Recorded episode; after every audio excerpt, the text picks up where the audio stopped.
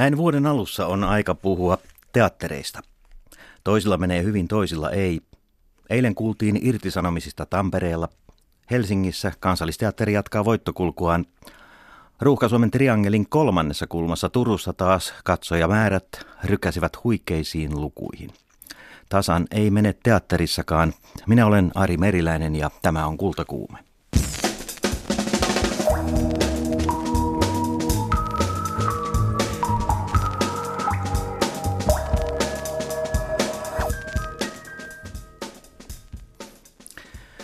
Kansallisteatteri on luonut nahkansa ehkä noin viiden vuoden ajan pääjohtaja Mika Myllyahon johdolla. Ter- tervetuloa suoraan lähetykseen, Mika Myllyaho. Kiitos. Ja toinen vieraamme on teatterin johtaja Mikko Kouki, jonka pitäisi olla yhteydessä Turun suunnalta. Hän on tuore valinta teatterin johtajaksi ja onko meillä yhteys Turkuun päin kunnossa? No kyllä, tervehdys vaan. Tervetuloa lähetykseen Mikko Kiitos. Kouki. Myöskin. Lähdetään Mika Myllyaho ensin keskustelemaan tuosta. Eilen julkistettiin vähän tietoa ja ohjelmistoa, mitä kansallisteatteri on viime vuonna tehnyt ja mitä tänä vuonna tekee. Ja tuossa kaiveltiin menneitä silloin, kun noin viitisen vuotta sitten tulit kansallisteatterin johtoon. Sanoit, että viiden vuoden välein pitäisi tehdä jonkinlainen skarppaus, että missä mennään, mitä on saavutettu ja miten pitäisi katsoa eteenpäin. Onko syytä muuttaa kurssia, tuoda uutta tai, tai laittaa suunnitelmat uusiksi. Se aika olisi oikeastaan nyt, Mika Myllyaho. Missä mennään? Oletko nyt tyytyväinen ja mihin suuntaan pitäisi lähteä skarppaamaan? Joo, kyllä mä tyytyväinen olen tietysti, tietysti kun ajattelen viime vuotta ja sitä, että me ollaan asettu tavoitteita tehdä taiteellista teatteria, kehittää suomalaista teatteria ja sitten samalla rakentaa niin kuin uutta instituutiota, joka pyrkii olemaan yhteydessä moniin ryhmiin ja tapahtumiin ja toimijoihin ja, ja eri, eri, erityyppiseen taiteen tekemiseen ja, ja tota, siinä ollaan onnistuttu. Ja mä tarkoitan oikeastaan sillä sitä, että, tota, että teatterijohtajan täytyisi niin kuin kysyä itseltään, että miksi tekee sitä, mitkä omat tavoitteet ja, tota, ja oikeastaan ihan kaikkialla sitä voi olla ihan hyvä kysyä.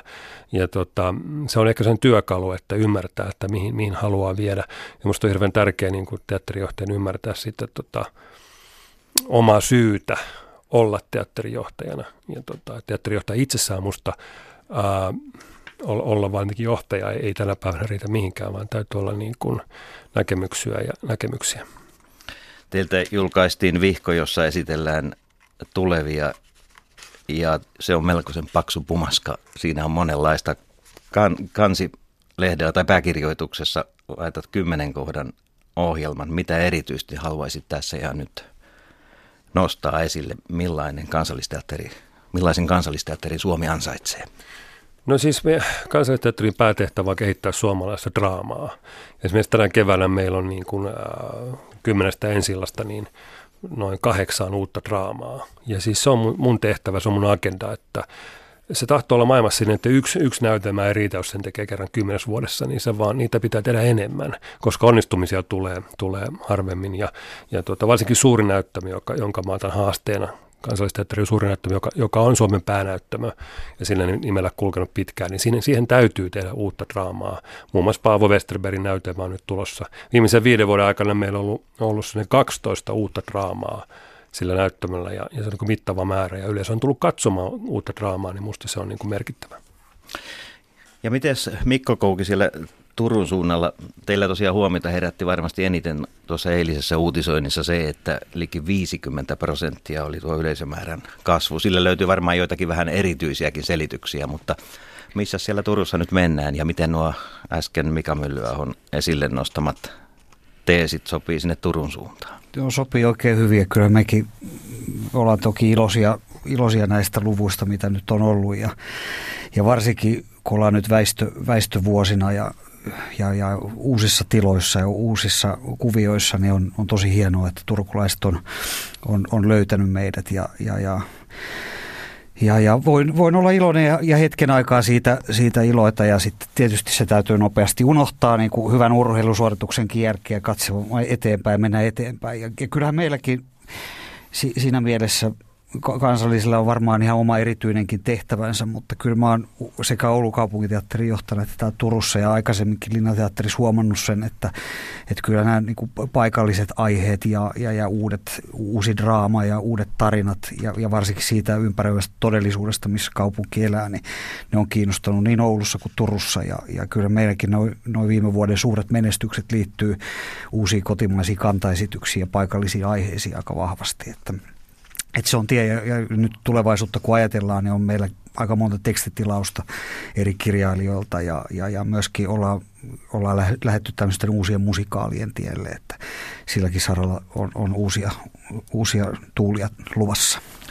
Niin uusien musikaalien tielle Mikko Kouki, mitä se voisi tarkoittaa? Musikaali on aika ikivanha käsite, mutta, mutta uuttakin tarvitaan ja uudistumista. Mihin suuntaan? No se on myöskin huomaa, että alalla usein semmoinen myöskin aika lailla aliarvostettu ja, ja sellaiseenkin vielä törmää, joka musta on aika kummallista. Mutta voi, voi mainita muutaman, mitä tässä on lähivuosina tehty, niin Kakola ja Seili on ollut meillä semmoista oikein hienot, hienot, hienot duunit ja hienot tuotannot ja, ja, ja, ja niille varmasti tehdään jatkoa vielä.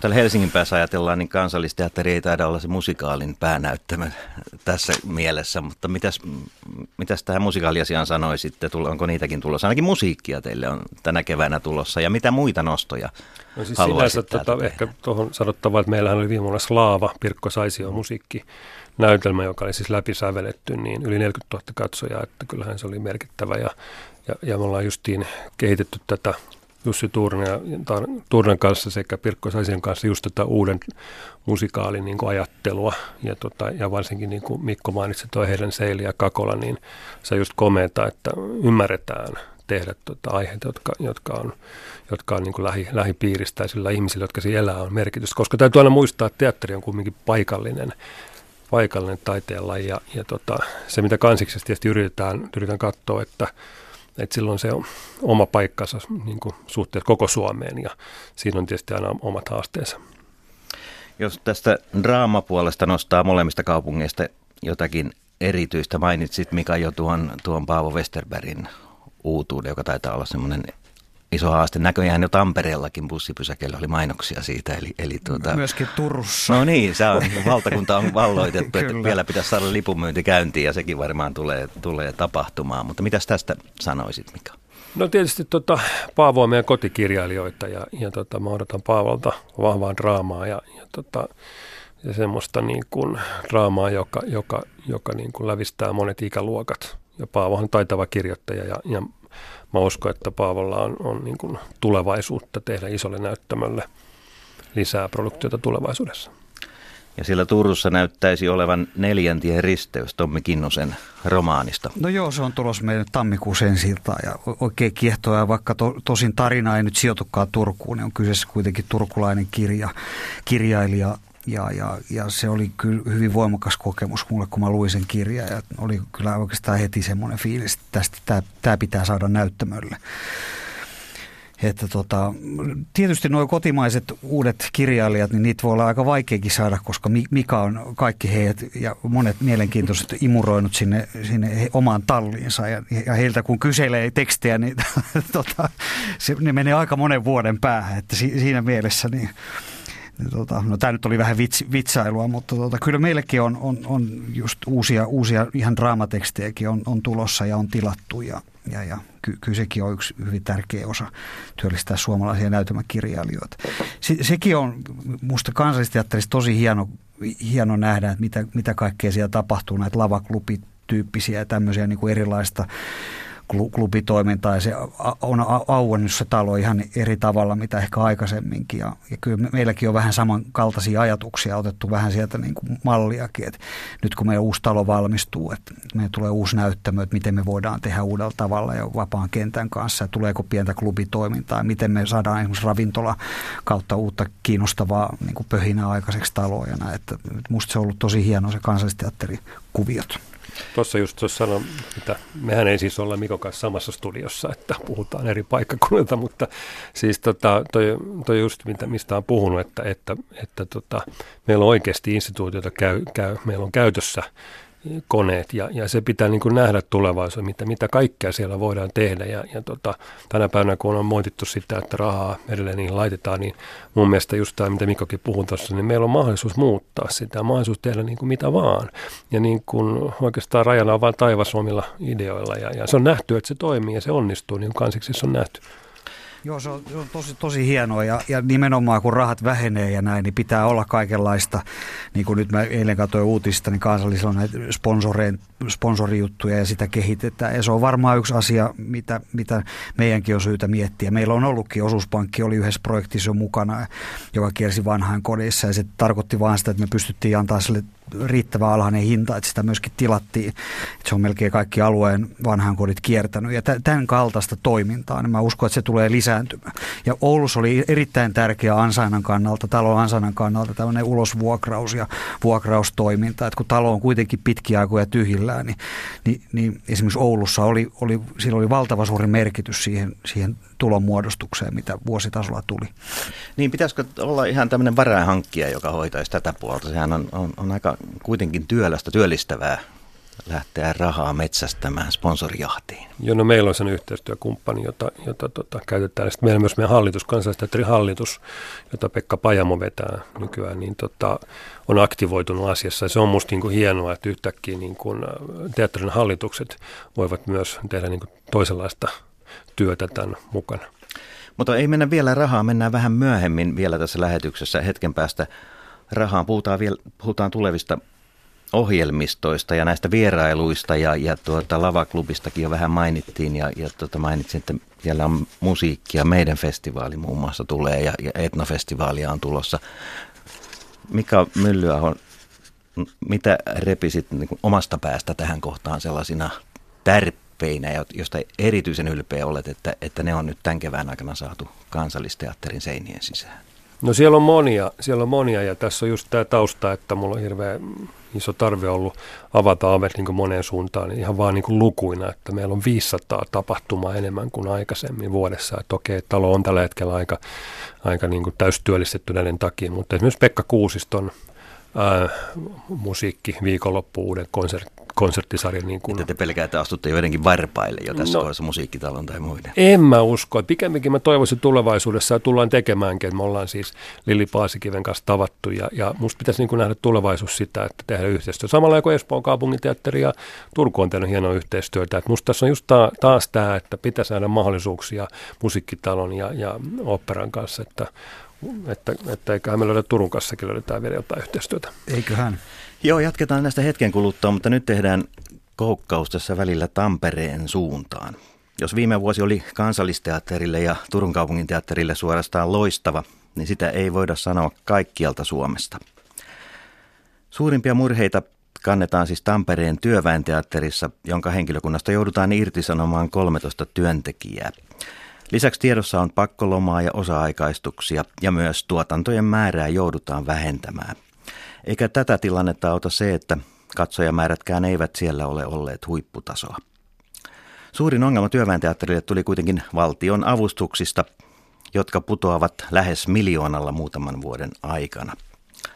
Pari vuotta työväenteatterin vetojuhtana ollut johtaja Maarit Pyökäri ohjaa teatterille tällä hetkellä ruotsalaiseen palkittuun Kiipollakin elokuvaan perustuvaa pikkukylän yhteisöllisyydestä ja kuorolaulusta kertovaa spektaakkelia niin kuin taivaassa. Mutta tunnelmat eivät talossa ole samalla tasolla. Nyt kun näytelmän ensi iltaa odotellaan ja se on valmistumassa, olet Maarit Pyökäri viettänyt pitkiä päiviä, koska samaan aikaan teatteri on vaikeassa tilanteessa. Vähän niin kuin se kyläyhteisö ehkä jotain hukassa ja YT-neuvotteluja tarvitaan talouden kuntoon laittamiseksi. Millaisia päiviä nämä ovat sinulle ohjaajana ja teatterin johtajana samaan aikaan olleet? No kyllähän ne tosi pitkiä päiviä ovat olleet. Se YT-neuvottelut on nyt fakta, jonka eteen me jouduimme, koska meidän valtion tukirahoitus laski kolmen vuoden aikana, tai laskee, laski ja laskee niin paljon kolmen vuoden aikana yhteensä miltei miljoona, niin ei me pystytä sitä mistään tekemään muulla tavalla kuin toimintaa supistamalla jollakin tavalla tiivistämällä, sanoisin näin.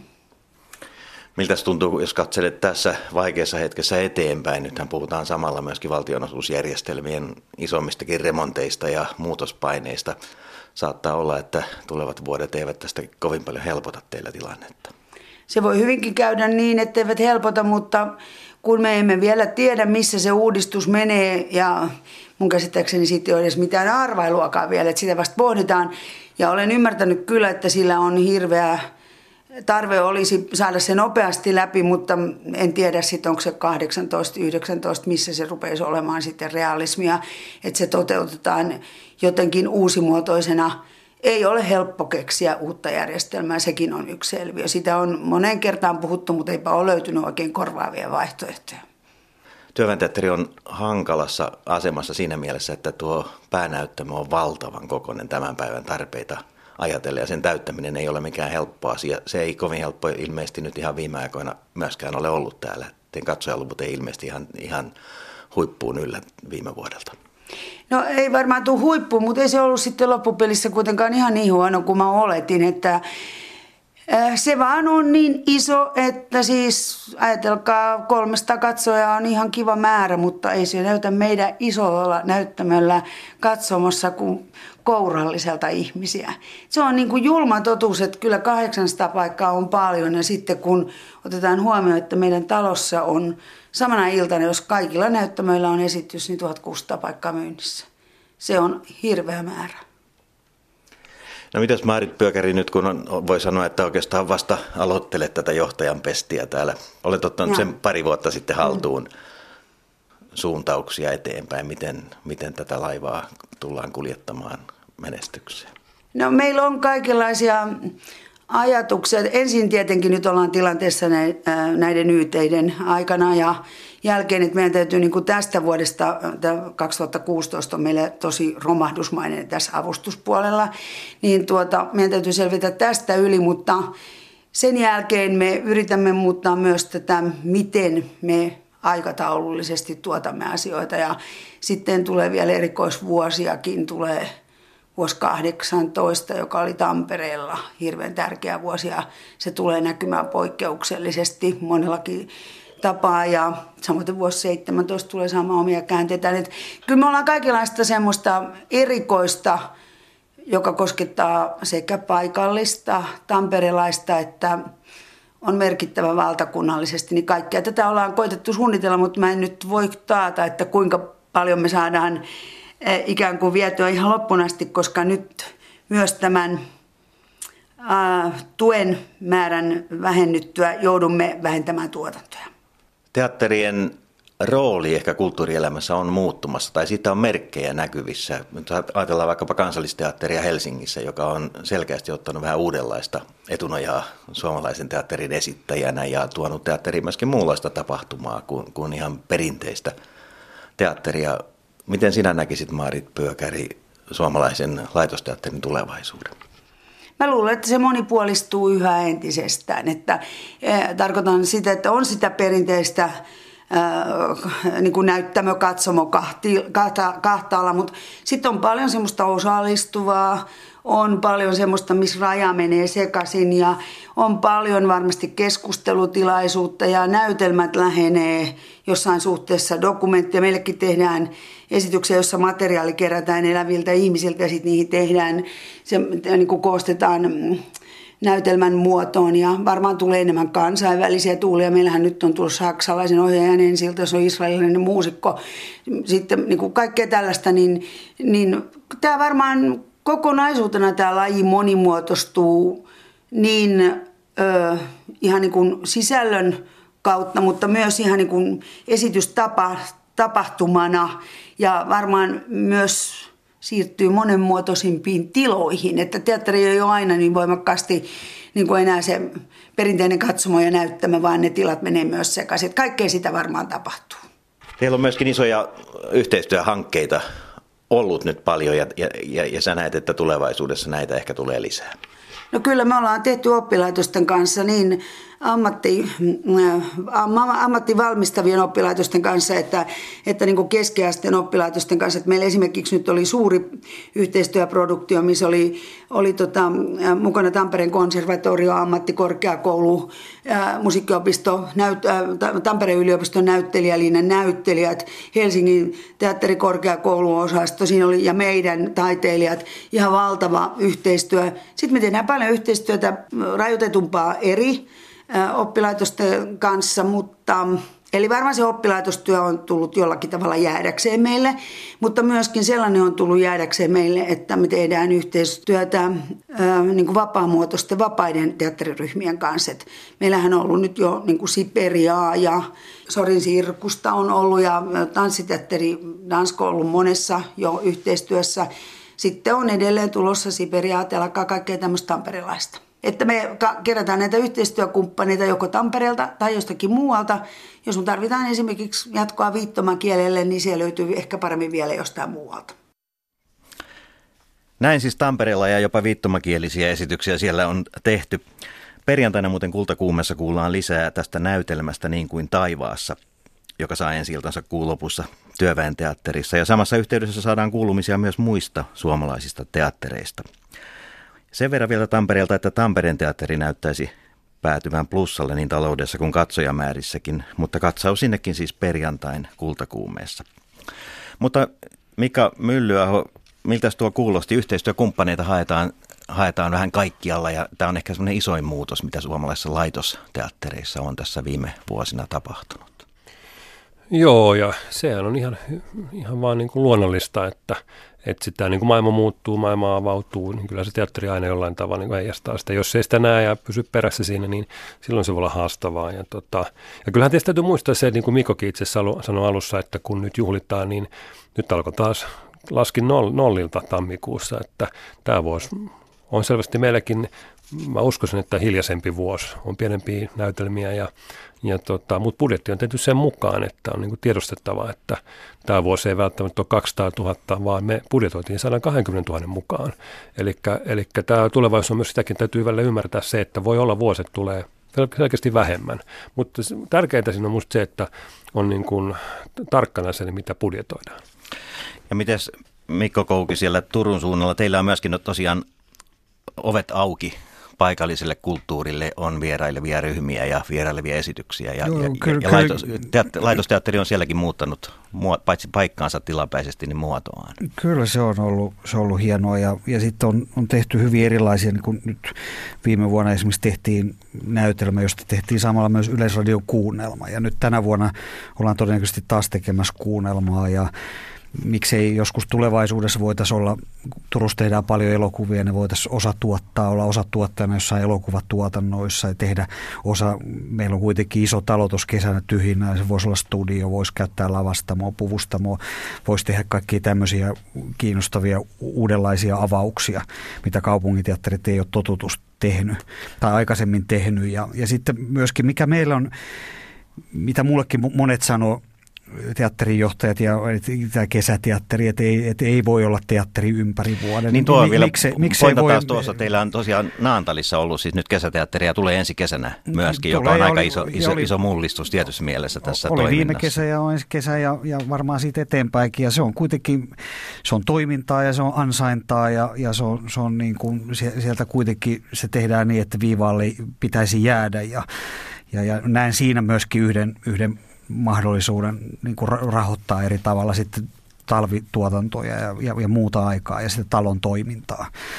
Ja, ja, ja ky, ky, ja yhteistyö tulee varmaan lisääntyä niin olemassa olevien instituutioiden kanssa kuin vapaan kentän kanssa. Ja, ja sitten myöskin tuo ravintola-klubipuolella siellä on myöskin mahdollisuuksia. Että kyllä, kyllä nämä kaikki elementit ja instrumentit ja kaikki ideat pitää ottaa käyttöön, varsinkin jos, jos julkinen raho, rahoitus pienenee. Ja, ja tietyllä tavalla siinähän on myöskin, en, en mä nyt sitä sano, että se millään tavalla on, on, on hyvä asia, mutta, mutta tota, ky, kyllä se, se pitää liikkeessä ja, ja, ja tietyllä tavalla pakottaakin siihen. Miten kansallisteatterista on tihkunut tietoja, että, että näitä esitysten striimauksia elokuvateattereihin voitaisiin ajatella. Mitäs tälle asialle kuuluu, Mika? No siitä me oltiin aika pitkällä jo, jo tota, viime keväänä, että Vaniainen olisi, olisi just riimattu. Sehän siis tarkoittaa sitä, että se lähetys ei ole suora, koska se on kallista, mutta niin kuin englannissakin tulee, ne äänitetään ja sitten lähetetään ja, ja tota, se on silloin halvempaa. Ja tämä on musta niin yksi muoto, yksi palvelun muoto, että mä kansallisteatteri voi palvella koko Suomea sillä, että voi käydä katsomassa esityksiä vaikka sitten jossain toisessa kaupungissa, jossa on vaikka jotain näyttelijöitä, jotka kiinnostavat. Ja tota, se on niin kuin yksi asia, että tässä on niin kuin selvästi niin kuin ilmassa se, että mikä palaa oikeastaan tuohon alkuun, että, että, että ideota täytyy olla. Sitten Mikkokin sanoi, että kyllä mä uskon myös siihen, että okei, että nyt se ei ole hyvä asia, että rahaa vähennetään, mutta että luovuutta pitää olla. Että ehkä se on sitten, että rajataan, niin täytyy olla luovempia ja tota, ehkä siinä voi katsoa tämän positiivisen puolen. Ja kyllä se, kyllä se asettaa myös haasteet niin kuin uuden tyyppiselle myynnille ja uuden tyyppiselle markkinoinnille ja se et kyllä mun kokemus on ollut vähän myöskin tämän alan tuolta myynti- ja markkinointipuolelta niin kuin pitkässä perspektiivissä se, että, että se on ollut jo, ainakin jossain ja joltakin osin sitä, että odotetaan, että puhelimet soi. Että kyllä se, kyllä se niin kuin terävöittää sitä koko taloa, että jos aina jotain tapahtuu, niin silloin täytyy olla vaan aktiivisempia ja, ja avata ovia ja toimii jonkunlaisena niin kuin kaupungin olohuoneena siinä mielessä, että se on niin kuin, integroitunut hyvin vahvasti siihen alueeseen ja ollaan niin kuin alueen aktiivinen toimija kaikin puolin. Ja sitten kun puhutaan näistä yhteistyöstä, niin, niin kyllä tuo yrityspuoli, siellä on paljon potentiaalia olla, olla jollain tavalla sielläkin mukana. Puhutaan vaan näistä yhteistyöstä teattereiden välistä ja vapaan kentän kanssa, niin ottaa yritysmaailmaa puoleen ja myöskin kaupunkia mukaan siihen. Et meillä on esimerkiksi erinomaisia hyviä esimerkkejä sosiaali- ja koulupuolesta, että miten he on lähtenyt mukaan ja yhdessä on voitu tehdä jotain, viedä ja tehdä kiertuetta ja tämän tyyppistä. Että, että paljon on mahdollisuuksia.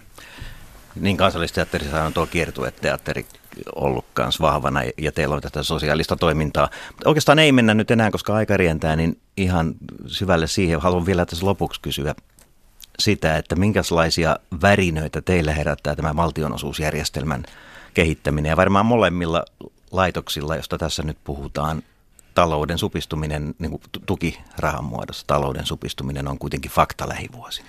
Niin siinä on kaksi asiaa, että kansallisteatteri saa rahoituksen suoraan, suoraan opetusministeriöstä eri momentilta ja, ja valtion osuusjärjestelmä tulee samasta paikkaa, mutta vähän niin kuin eri momentilta, mutta että niin kuin Marit Pyökäri hyvin sanoi tuossa, että se on, se on aika haastava niin kuin muuttaa. Varmaan siellä niin kuin toiveita on ja, ja ne kehittää sitä, mutta tota, vielä ei ole tullut sellaista parempaa, mutta tota, aina sitä voi katsoa ja miettiä. Ja, mutta tietysti se, että kun onhan se selvää, että huoli on kova, että meiltäkin on lähtenyt nyt kolmen vuoden aikana 34 ihmistä – ja tota, me ollaan säästetty puolitoista miljoonaa nyt, ja tota, koska meillä on indeksit jäissä, niin tota, että kyllähän totta kai se tulevaisuus pelottaa, koska faktahan on se, että me edelleen ollaan siinä tilanteessa, että valtio noin 70 prosenttia tukee tätä toimintaa, niin, niin, niin jos se muuttuu vaikka 50-50, 50 prosenttia pitäisi tehdä itse, niin kyllähän se lipuhinta tarkoittaa silloin, että se on niin kuin 50 ylöspäin, niin kyllähän se muuttaa aika lailla tätä maailmaa. Niin Turun suunnalla, Mikko, puhuit, puhuit sponsorirahoista ja yritysyhteistyöstä, mutta kyllä tietty kylmärinki varmaan sielläkin on siitä, että tu, ihan ilman ei rahaa ole tulossa ainakaan enempää, pikemminkin vähemmän. No joo, kyllä se on tosiasia. Mä oon Stefin, eli Suomen teatteri ry hallituksessakin sieltä käsin seurannut tätä jo Arhimäen aikana. Ja kyllä se on aika kryptinen, ainakin siinä kohtaa oli. Ja, ja en tiedä, nyt kyllä on vaikea saada tietoa, niin kuin Maarit tuossa aikaisemmin sanoi, että missä kohtaa mennään ja mitä tehdään. Varmaan hyvin haastavaa, mutta että kyllä en mä näe, että sitä nyt mitenkään romuttaa pitäisi, mutta esimerkiksi sen kaltainen asia, että jos, jos rahoitukset vähenee ja, ja, ja näin, ja, ja, ja, ja täytyy tietyllä tavalla tehostaa sitä toimintaa, niin se valtionosuusjärjestelmähän ei tue tällaista, vaan, vaan silloin myöskin aina henkilötyövuodet putoo. Et, et kansallisteatteri voi vähentää ihmisiä ja tuki pysyy samana, mutta kun se on vähän eri, eri systeemi, mutta muilla, muilla valtionosuusteattereilla sehän tarkoittaa aina, jos vähennetään ja tehostetaan toimintaa, niin se myöskin liittyy, liittyy noihin avustuksiin, että ne myöskin pienenee. Että, että mielen, mielenkiinnolla seuraa, mitä tapahtuu. Näin todellakin teemme, ja kuten tuossa Mikakin totesi uusi vuosi on alkanut ja uudet haasteet ja, ja että paikalleen ei ole syytä jäädä, vaan eteenpäin mennään. Oikein paljon kiitoksia haastattelusta Mikko Kouki sinne Turun suunnalle ja Mika Myllyaho täältä Helsingin Pasilan studioista. Kiitos ja Mika mennään joku päivä kahville. Näin teemme. Joo, hyvä, moi. Moi moi.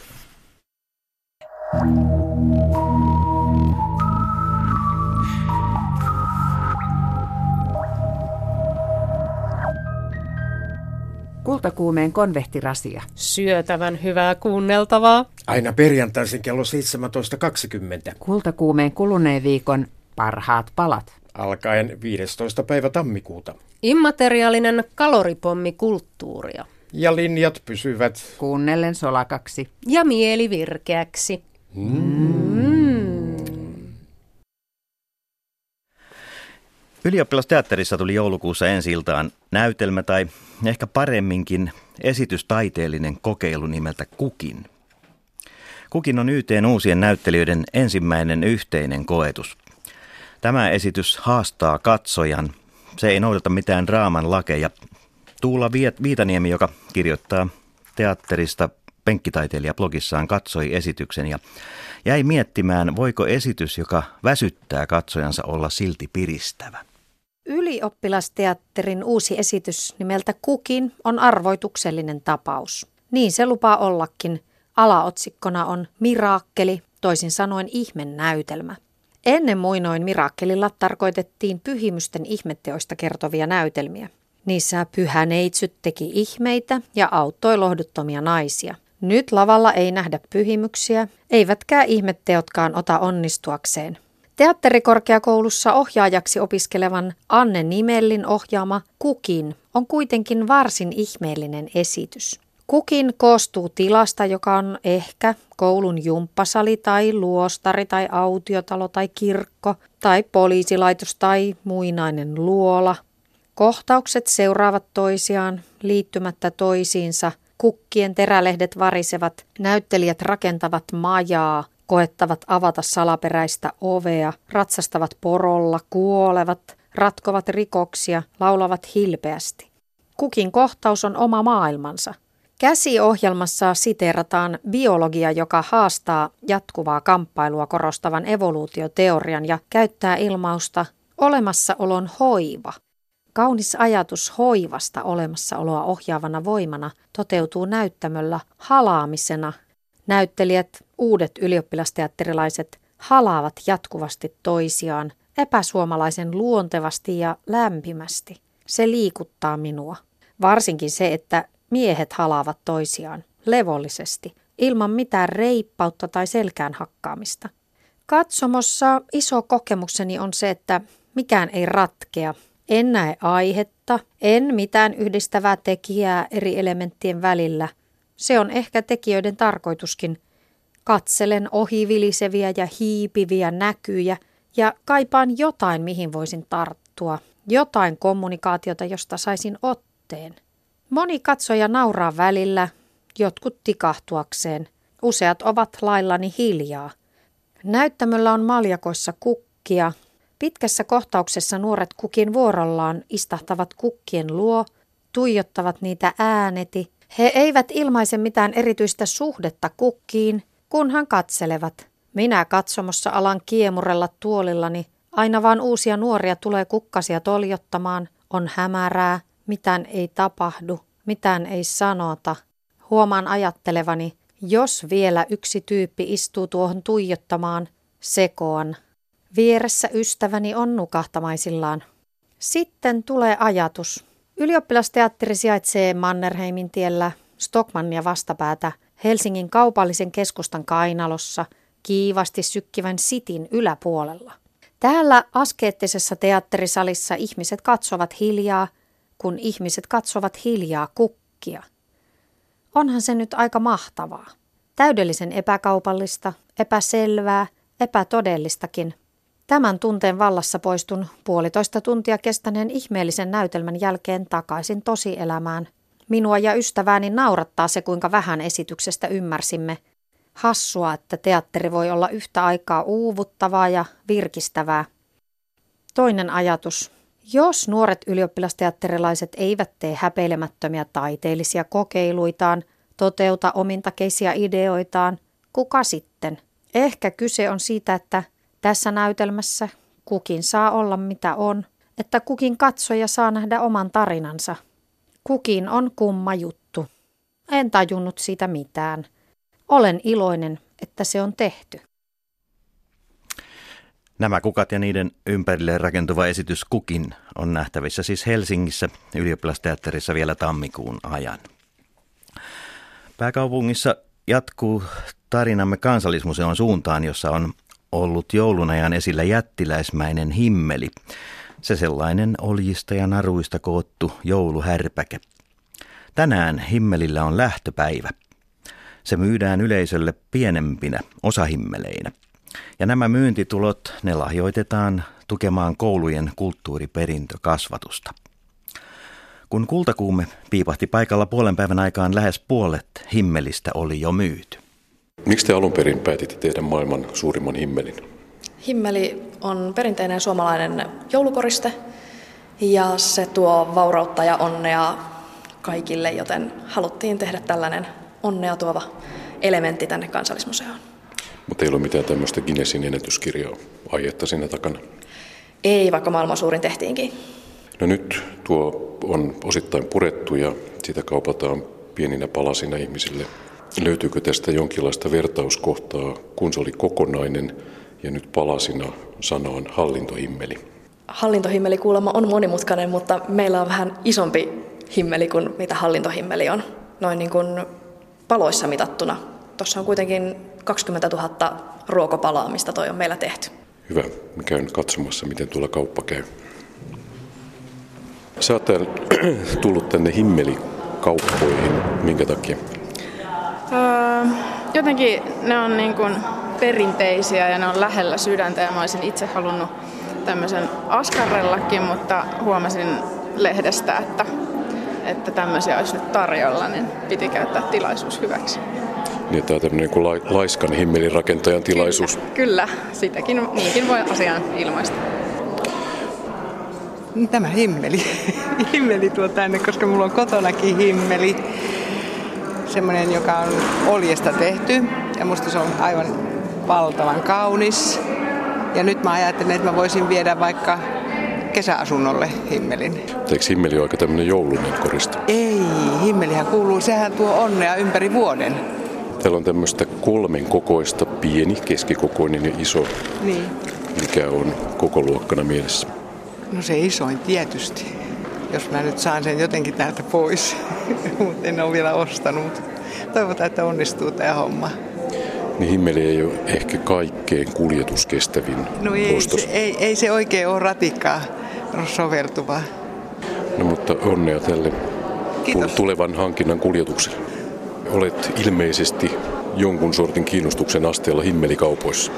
Kyllä, olen itse asiassa yrittänyt kaksi vuotta etsiä himmeli ympäri kaupunkia, enkä mistään löytänyt. Niin nyt löysin. Varmaan siinä syy. Ja mahtavaa tämmöisen täysin sukupuolineutraalina toteamuksena, että täällä on miesostaja.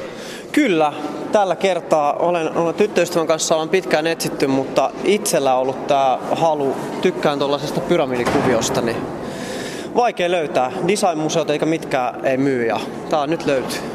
Mutta eikö näitä pitäisi tehdä itse? Pitäis, mutta mä oon insinööri. Mä en, mun kädet ei taivu tähän tällaiseen hommaan. Niin, mutta sä voit kertoa jollekin, miten tämä tehdään. Jo. Joku tekee sun puolesta, kun sä annat insinöörin ohjeet. Ö, totta, tätä kotona on mietitty, mutta todettiin, että nyt löydettiin tämmöinen hyvä oikopolku tähän, ettei tarvi insinöörin opettaa eikä tarvi jollain mennä hermoja tähän. No tämmöisenä insinöörin näkökulmana, kumpikohan mahdollisesti on monimutkaisempi rakennelma? Tämä maailman suurin täällä ollut nyt jo osittain purettu, mm. Vai tuossa joitain vuosia sitten hallintohimmeli? Sanoisin, että varmaan se Kataisen hallintohimmeli on huomattavasti suurempi himmeli. Ja tämä on ehkä helpompi purkaa ja myydä. Tämä on ehkä, tämä on, no myydä ainakin kansalle tämä on helpompi. Se on huomattavasti helpompaa kuin tämä Kataisen himmeli. Himmeliostoksilla olivat Pia Tanninen, Eeva Sirkko ja Pekka Karppinen. Ja jos äkillinen himmelihimo iskee ja satutte olemaan kansallismuseon kulmilla, niin kauppaa käydään kello 18 asti tai niin kauan kuin olkia riittää. Mutta sitten valokuviin ja koulukuviin. Valokuvien muokkaus on nykyään arkipäivää. Esimerkiksi nuoret muokkaavat lähes automaattisesti kuvat, jotka jakavat sosiaalisessa mediassa. Koulu- ja päiväkotikuvilta kuitenkin odottaisi, että lapsi olisi kuvassa itsensä näköinen. Välillä vanhemmat yllättyvät, kuten Airikki Nurmela, Airikka Nurmela havaitsi. Kiinnitin huomioni Facebookissa mielenkiintoiseen keskusteluun. Pojan korisjoukkueen ryhmäkuva tuli postissa. Näytti, että juniorit ja valmentaja olivat käyneet meikissä ennen kuvausta. En tunnistanut yhtä tuttua pelaajaa talkin alta. Kuvausfirma siis käytti lasten kuvien jälkikäsittelyssä samoja kikkoja kuin naisten lehtien muotikuvissa. Onko tämä nyt joku trendi? Myös päiväkotikuvia oli tänä vuonna selvästi shopattu, ellei sitten nelivuotias ollut lainannut kaverilta huulikiltoa ja poskipunaa. Myös oma kahdeksasluokkalainen tyttäreni puhui kaverinsa kanssa siitä, että heidän kuviaan oli varmasti käsitelty. Iho näytti kuvissa huomattavasti sileämmältä kuin peilissä. Pyysin mainitut kuvat lainaan ja vein ne kameralehden päätoimittajan Asko Vivolinin suurennuslasin alle. Jaa, ei noita ainakaan kauhean raskaalla kädellä ole filtteröity, eli käytetty kuvan käsittelyssä mitään voimakkaita suotimia. Että varmaan niille on tehty noin normaali peruskuvan käsittelyhommat. Tuossa on ehkä tuossa koripallo, vissiin koripallojoukkue, mikä tuossa kuvassa on, niin mun silmään se sävymaailma on pikkasen turhan lämmin. Mä olisin tehnyt vähän neutraalimman siitä. Se on vähän tuollainen kellanpunainen. Mutta tota, en mä noissa nyt mitään niin kuin, omasta mielestäni mitään hirveitä ainakaan mokia näe. Että se, että poikkeako ne siitä, mitä on luvattu, niin sitähän mä en tiedä, kun en ole nähnyt niitä mallikuvia, millä näitä on myyty sitten ostajille. Tuossa koripallokuvassa kaikki pojat näyttää siltä, että olisivat käyneet meikkauksen läpi hyvin puuteroitu yleisilmä. Joo, no siihen on olemassa aika fiksuja työkaluja noissa kuvankäsittelyohjelmissa, että pystyy nimenomaan ihovirheitä poistamaan. Tässä on nyt toistakymmentä henkilöä tässä kuvassa, että ohjelma on toiminut hyvin, jos siellä on semmoinen automaattifiltteri ollut käytössä, mikä tekee tämän ihon silotuksen, niitä varmaan on olemassa. Mä en itse ole koskaan ollut koulukuvauksen kanssa suoraan tekemisissä, niin tämmöisiä bulkkiajomahdollisuuksia aivan varmaan löytyy. Se on sitten makuasia ottaa sellaisen käyttöön, että yleensä muotokuvauksessa perusperiaate on se, että ainahan ihon sävyjä ja siellä mahdollisesti olevia virheitä pikkasen korjaillaan, tehdään sitä tavallaan puuterointia, niin kuin äsken sanoit, niin jälkikäteen, mutta musta pitää kuitenkin pitää jäitä hatussa, että jos se vetää överiksi, poistaa kaikki luomet ja arvet ja silmäalustummennukset ja muut, niin se on ihan totta, eihän sitä ihmistä tunnista enää sen jälkeen, kaikki persoonalliset pikkupiirteet poistetaan, että siihen ei pitäisi sortua. Tässä tämä pikkutyttö sitten taas äiti mietti, että joko on laitettu huulipunaa ja poskipunaa tuolla käsittelypöydällä tai sitten tytär on käynyt lainaamassa jonkun kaverin meikkejä, että kotoa ainakaan noin ihan vaaleanpuna huulisena ja poskisena ei aamulla oltu päiväkotiin viety.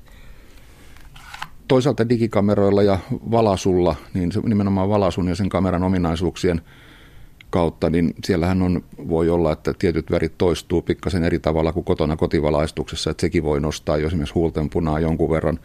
Mutta mun tässä koskee sama asia kuin tota ryhmäkuvaakin, niin teoriassa siellä on voitu ohjelmallisesti hahmotunnistuksella saada aikaan se, että tunnista huulet ja nosta niiden osalta punaisuutta. Että uskoisin, että samoja lähtökohtia siellä käytetään, että kun on isoista kuvamääristä kysymys, niin samoilla ohjelmilla kuin moni muukin valokuvaaja, niin käsittelee niin kuin ryhmäajona näitä kuvia. Ja jos sinne pystyy sitten kehittelemään jotakin lisäkikkoja ihon virheiden poistamiseksi, huulten punas, punasuttamiseksi ja niin poispäin, niin en tiedä, mutta uskon, että se voisi olla mahdollista ja no toisaalta ei toi nyt luonnottoman näköinen mun mielestä vielä ole, mutta jos se poikkeaa tytön normaali ilmeestä, niin sen tietysti vanhemmat näkee selvemmin.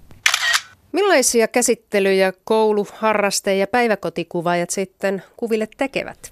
Lähetin kyselyn aiheesta 13 kuvausfirmaan eri puolille Suomea ja sain takaisin viisi vastausta. Vastausten perusteella lasten massakuvia parannellaan jälkikäteen vaihtelevassa määrin. Väri- ja sävykorjailu ovat arkipäivää. Osa firmoista myös peittää ihosta mahdolliset haavat ja mustelmat.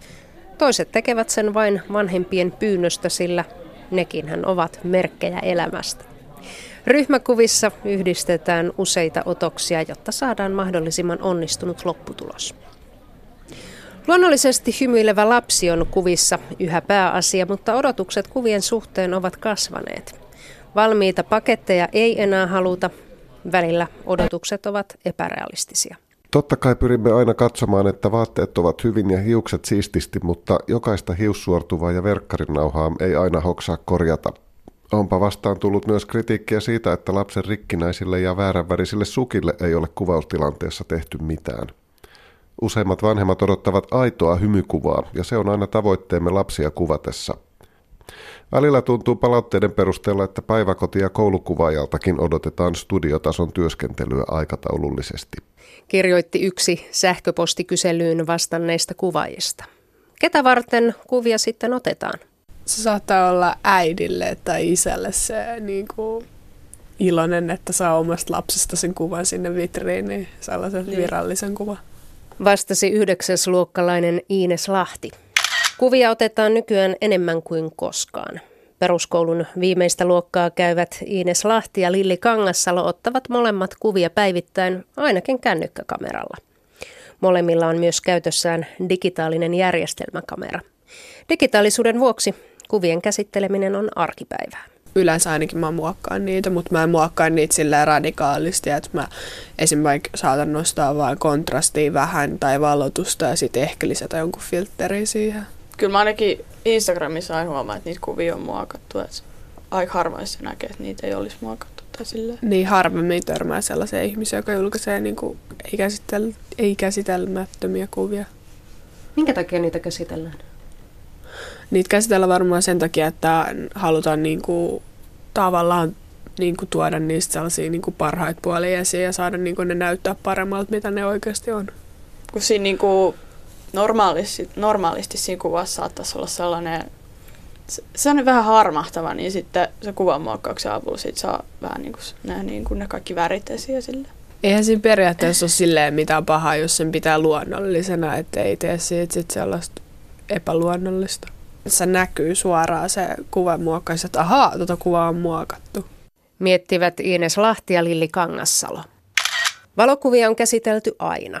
Mustavalkokuvien aikaan oli olemassa esimerkiksi erityistä muotokuvafilmiä, josta ihon virheitä voitiin peittää lyijykynän avulla. Silloin korjailu oli käsityötä, nyt tietokoneohjelmat hoitavat homman. Kameralehden päätoimittaja Asko Vivoliin.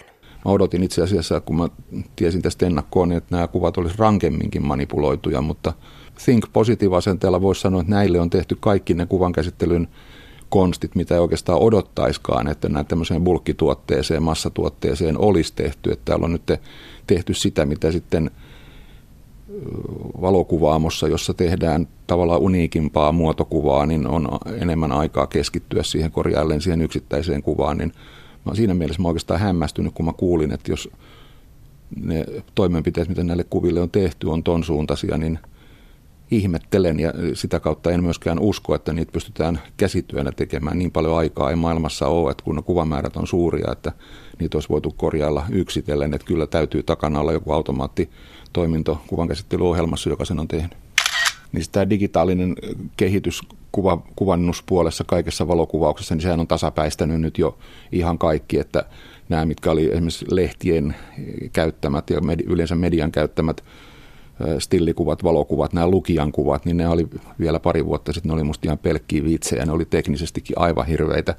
Mutta nyt täytyy surulla tunnustaa, kun on katsonut niitä ja itsekin älypuhelimella kuvailun, niin kyllä sillä tulee ihan kunnollista jälkeä ja mun tekisi mieli sanoa, että nämä ei ole niin hyviä kuin muotokuvat studiossa otettuna, mutta sanoisin, niin valehtelisin. Nämähän on teknisesti mun mielestä ihan ok, että jos hyväksyy nämä manipulointikorjailutoimenpiteet, mitä neillä on tehty, niin eihän näissä sen jälkeen ole mitään vikaa. Nämä on teknisesti mun mielestä hienoja kuvia.